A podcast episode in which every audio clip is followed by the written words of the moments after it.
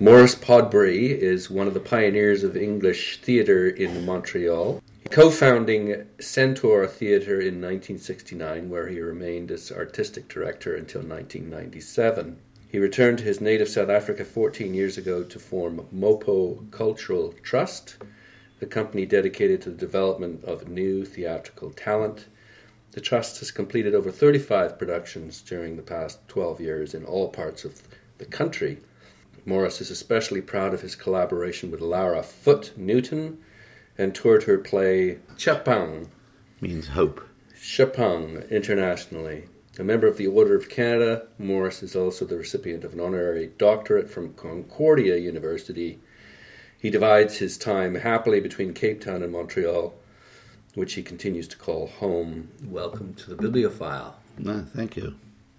We're here in Montreal. In midwinter. Midwinter, and it's midsummer in Cape Town. I don't remind me.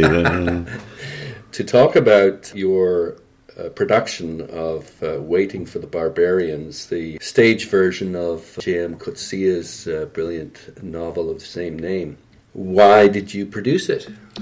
Why? I was approached by Alexandre Marine, Sasha Marine, who's a Russian born director, whom I helped bring to Canada in 93, he and his family they settled in Montreal, and he did four or five major productions for me.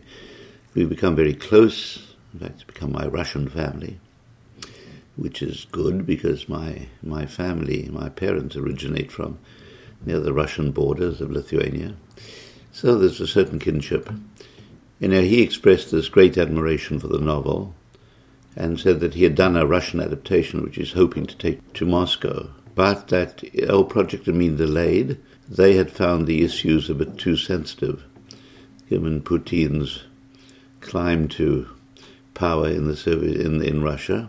And so that had all been postponed. So I said, well, it's only natural that you retranslate the play back into English and we do it in Cape Town.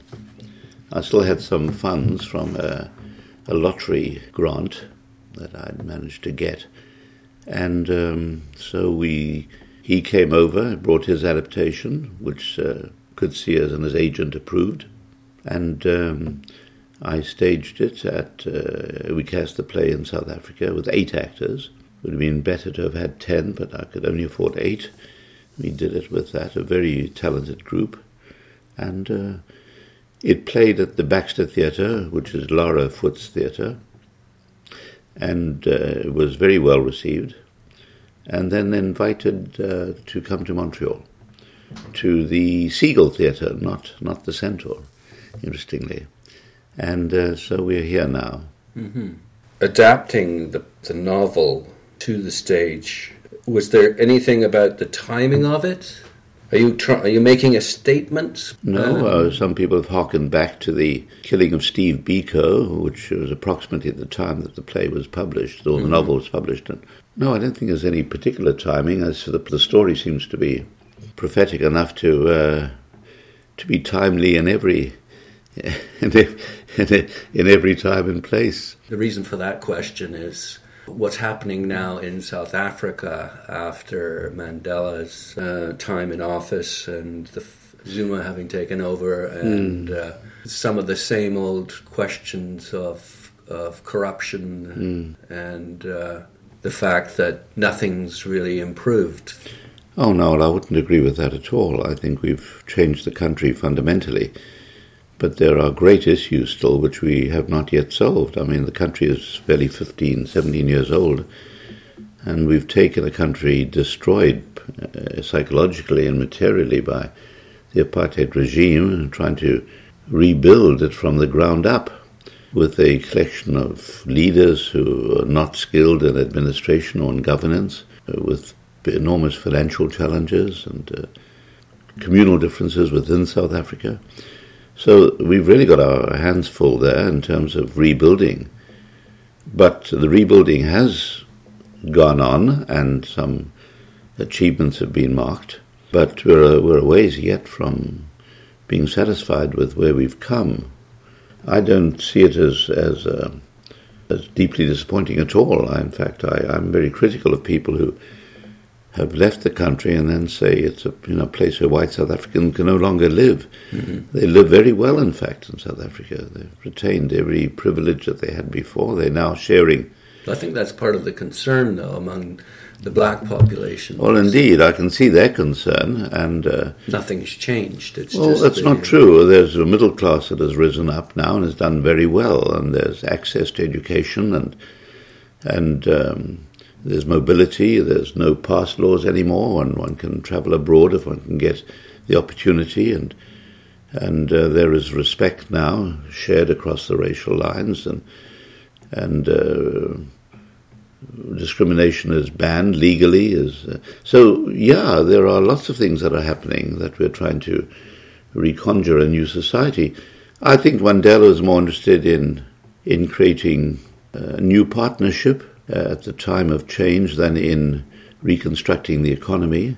And I think we're paying a price for that, mm. where overseas interests and major, major uh, white speaking interests still dominate the economy. And uh, we've had a lot of issues connected to that. There have been strikes, there have been the killings in the mines. It was a, a dark moment for us.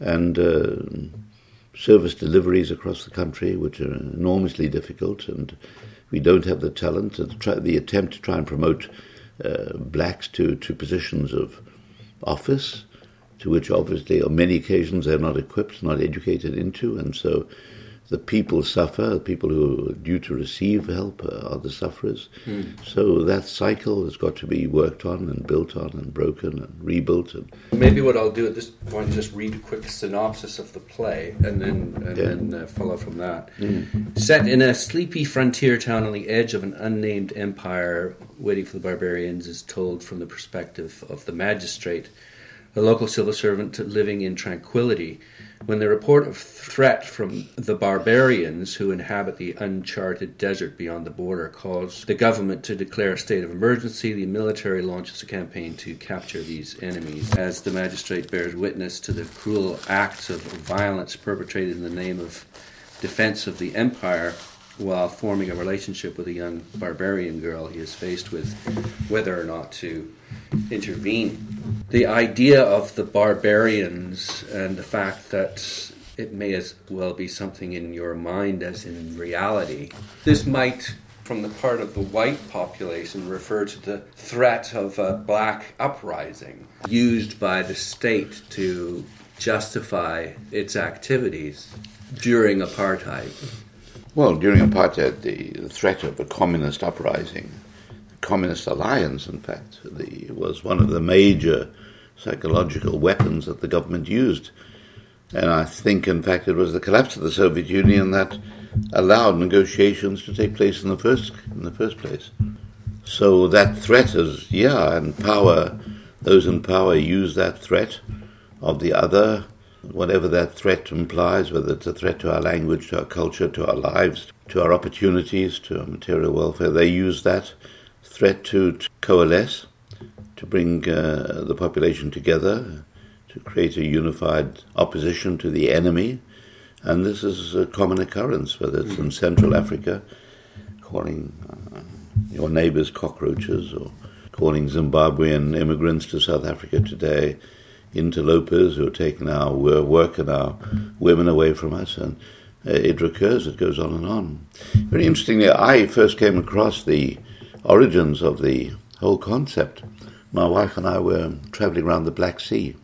We were in Odessa, and I read a marvelous book called Black Sea, and it traced the history of that notion of barbarians back to the Greek settlements, where they encountered the nomadic tribes from the east, who eventually did settle around the Black Sea, in fact, did very well and prospered and integrated themselves, but nevertheless it was a, eh, something that the Greeks used to designate those who do not speak Greek and then allow themselves to exploit. It's a notion that the Romans inherited, mm-hmm. which European powers inherited in their conquest of Asia and Africa and South America, and which we have absorbed now into our psychology, having grown up, having benefited from imperialism and colonialism as white people. We've also absorbed the notion of the other, of the barbarian, and it's very easily brought to the fore.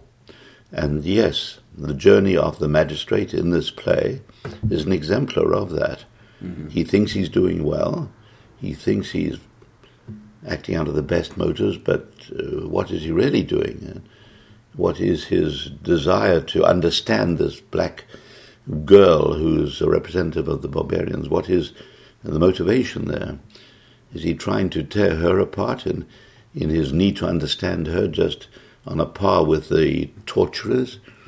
And so uh, it's a deeply, deeply psychological study as well, very like the Russian writers of whom Coetzee is fond, you know. Dostoevsky. Dostoevsky, and uh, it's interesting in that case uh, how Sasha is from Russia mm. and I'm from Africa, and how we brought our common experiences, I think, to play in this uh, production. Well, Coetzee wrote The Man from St. Petersburg. St. Petersburg, didn't yeah, he? Yeah, very fine little book, yeah. The magistrate then decides to take the young girl back to her people mm. and then in a way hopes to give her freedom so that she out, out of free will will choose to come back to him mm. and as a result of that he is accused of consorting with the enemy yeah.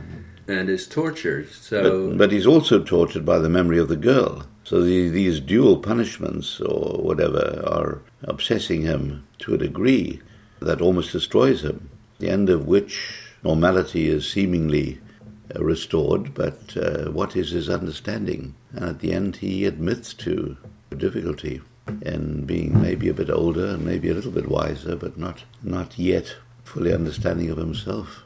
The journey is without end, it seems, and that seems to characterize Coetzee's writings. The journeys always seem to be without end.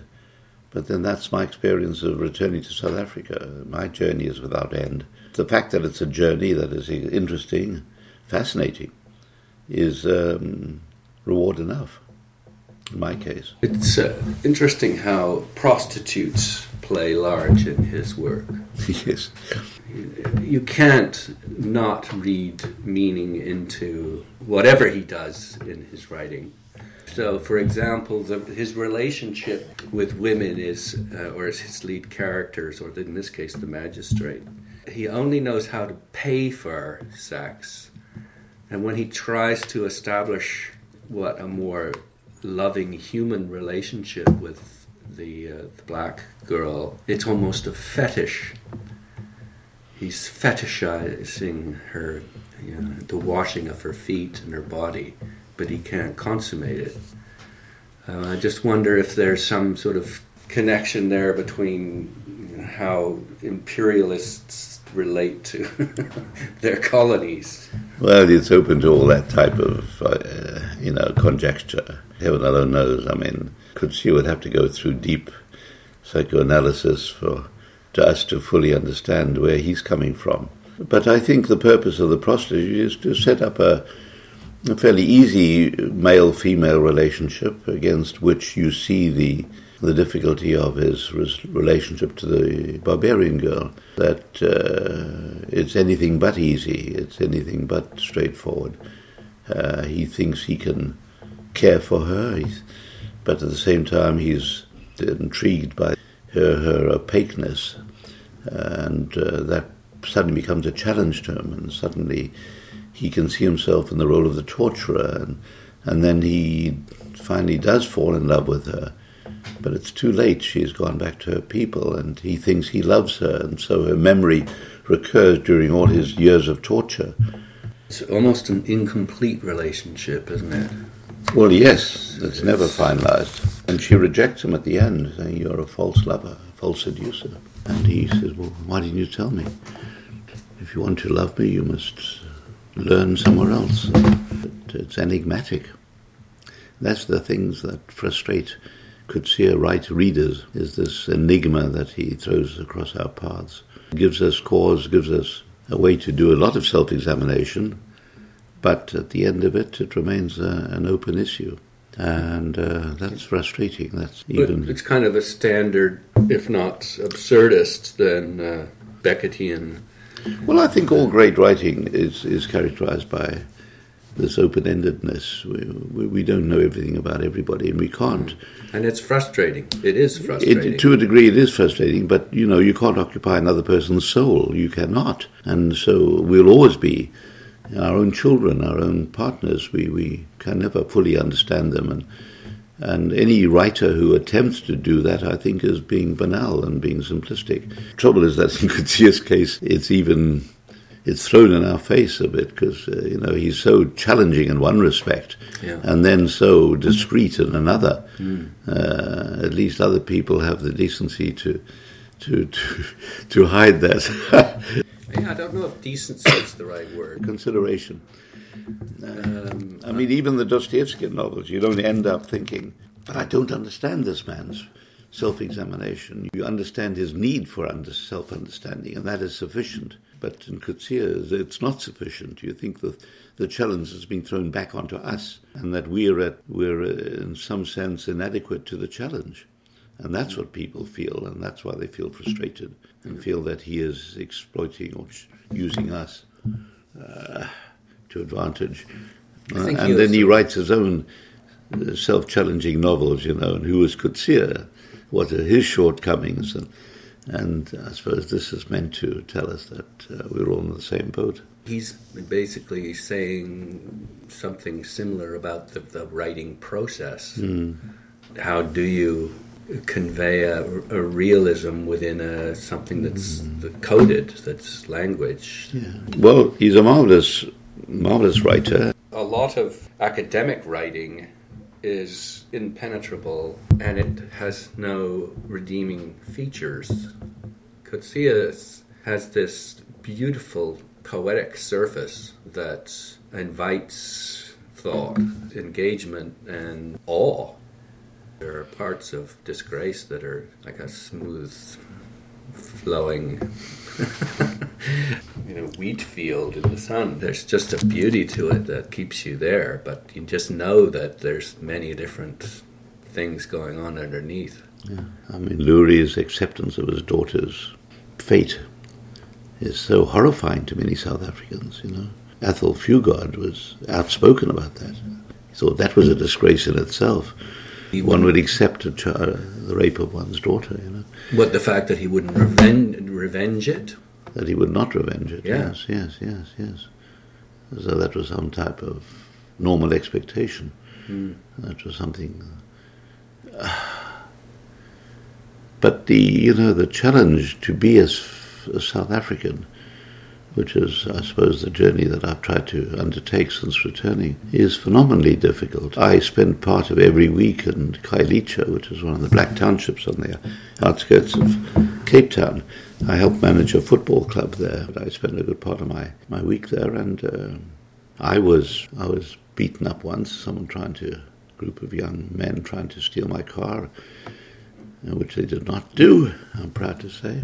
So I've been through my South African experience or two. So the challenge of, of living there and trying to understand it is phenomenal. Mm. Very, very difficult. But it's so exciting. Yeah. The journey itself is so exciting. It is a country that's that you sense that it's really alive. When oh, you step off the you? plane and you the air suddenly comes alive around me. It, it's extraordinary. Mm. It really, I'm not sure why, but well, there's a, a, kind of a, a natural tension or something. A, spring in the foot and a spring in the air. it's uh, incredible. My daughter says I step off the plane and I change utterly. My language changes. I, I strip off my clothes. I, I become a different person. Yeah. And uh, I feel this connectedness very deeply and powerfully. It, it's uh, it's marvelous. And the answer to the sort of um, whinging that goes on among whites, often, you know, I understand if someone has suffered an outrage that they cannot deal with and they want to protect themselves or their children, I understand that. But often it's simply a difficulty or reluctance to, to enter into the challenge of the new South Africa. Mm. And uh, what about the fear of losing their property, though? That, well, that what, lo- what loss is there? They've everybody's retained their property. They've retained their servants, their cars. Their, they have a passport now that's welcome around the world. They have an ex-president who's the closest thing to a messiah since King David stepped or walked the earth. What the hell are they complaining about? Their football teams, their, their rugby teams, their cricket teams play everywhere, and we're a sports mad country. Mm. There is a price to pay in, in the adjustment and the reconciliation and the violence that still persists and so on. But my God, I mean, why would one want to go and live anywhere else? I can't, I can't imagine, especially Australia. So the level of fear is that's what this play is about too. It's about playing on fear and uh, exploiting fear. Yes, by the authority, but the magistrate is not afraid. He's not afraid to get involved. he sees an outrage, he sees a challenge, he commits himself to it. But then he wants to understand that commitment. Well, yeah, it's funny though. He doesn't want to consummate his relationship. It's again, it's about you know the writer's role. Well, he has a taste of that just before she leaves him. She does offer herself to him, and that's a moment of euphoria. And but it's short-lived, and she's gone, and uh, she remains just uh, a memory that recurs and recurs, and uh, sees him through in a way to the end. So it's a type of solace, a type of uh, reward but uh, without end, yeah, without end. Perhaps you could talk a bit about the play itself then. Uh, differences between the novel, similarities? Or are there different messages that the director and adapter is trying to? No, I don't think so. I think he's been his, his, his attempt is to be as honest as possible to the novel, which he claims to be the great novel of the 20th century. So he has the utmost respect for it, and uh, would like to think that he's done a very honest dramatization. And Coetzee has, uh, has approved it, has he? He approved the script. He hasn't seen it. His agent no. has been to Cape Town yeah. and here and has said good things about our work. So that's as close as we've got to Coetzee. Right. No, I, I'm full of admiration for what Sasha has done, uh, trying to bring these different levels of experience into a stage production which is very, very different from a novel. Yeah. I mean, its structure basically is so different from the structure of a novel. And how do you transfer one to the other? Especially when the novel at one level is about writing the novel. Mm. Right. So the self consciousness that pervades the novel is not a very welcome thing on the stage. You know, there are not many Hamlets who can survive through self examination and soliloquy. But that is the challenge in this particular adaptation. It's very difficult. Uh, I respect the efforts and what they've done with it. It's an homage um, in, in one sense. I guess, but uh, I'm not driven by homages. I want to see something which the audience will receive and benefit from. That's my objective. Did you have any role at all in the writing of it? Not really. I mean, I was able to read it and comment, and, and some little adaptations, adjustments were made, but no, I think 90% of, of it is really Sasha's doing. He and his son, who did the music, yeah. So I'm happy with it. The performance levels come and go. I think it's an extremely difficult thing to maintain at, at its best point. I think on opening night we achieved something which I think was very close to that best, but it does come and go a bit. Yeah, and interesting too, the magistrate's character. Uh, you know, I felt in the novel uh, a bit more uh, sympathy toward the character than I did okay. while watching the performance. It's also interesting too how the actor made the character look wooden, like he had braces on his legs. I don't know if that stuck in my mind. Ah, that's anti-stiffness, which I've noticed. I mean, I'm assuming that's an interpretation no, of the character. Not, no, no, not at all. Something that's crept into his performance. That very much influenced the way that I was able or not able to connect and relate and sympathize ah, with the ah. character. Well, um, I'll see if I can share that thought with him, and maybe he can do something about it. Hmm. Again, just my interpretation, but it's so interesting. No, but something it? I recognise. Yeah. You say it. The girl, the character of the girl, is she's very spirited, isn't she? There might have been a difference, and it's been a while since I read the novel, mm. but I, I didn't see. Perhaps that's a statement as well, though, from the actor that mm. this is how I'm going to portray. Mm. But again, that varies a bit, but that outspokenness, that strength, yeah. is, is something that she plays with a bit. She's a person of strong feelings about uh, the background in South Africa. It came out in the interview on Sunday. She spoke quite forcibly about that, about apartheid and her her observations since then and whether South Africa has in fact moved forward and so on. So she's a person of strong feelings. So she would not probably play it neutrally. yes, the use of the walls that were transparent, Mm. and again that kind of washing theme was was beautifully done. How did you find Colonel Joel's interpretation? I thought he was very good. He played it very confidently. You didn't mind that type of insinuation, that, that almost sexual. It didn't bother me. No, the kind of You didn't sacrifice his menace, though, uh, in your mind. The, the, now that you bring it up, it might have been. Because he had his sidekick, he had the bad cop, you know, with Yes. him to do the dirties. And there was also a kind of a little bit of a flirtatious thing going on Yeah. with one of his assistants. I don't think it detracted, no. Okay, but, good. Uh, that's something you noticed that. No, uh, it's something that the author, the actor, developed with the approval of the director, but it's not something that you would expect. It's far from a conventional interpretation, but the, the director was delighted and uh, he allowed this to grow and, and so on. Yeah, the that's of course the interesting thing is that the actors will bring their interpretations to the stage, won't they? Absolutely. In a way that you, you won't see in a, in a novel because the, Yeah. the the novelist is God. Yes, and you know, in South Africa we have, a I think, a very talented pool of performers, and they bring a lot of strength of their own to bear whenever you rehearse. And the African aesthetic of storytelling is very rich, and it's capable of using dance and song and movement and anything in the telling of the narrative. And they use it seamlessly and very open fashion, and that is a dynamic which, if the director can accommodate, uh, will add enormously to the production. Yeah. I did a show earlier in the year which uh, took that to another height. In fact, we did a show about World War One and the loss of uh, 600 black South African conscripts to the British Army in a sinking in the English Channel.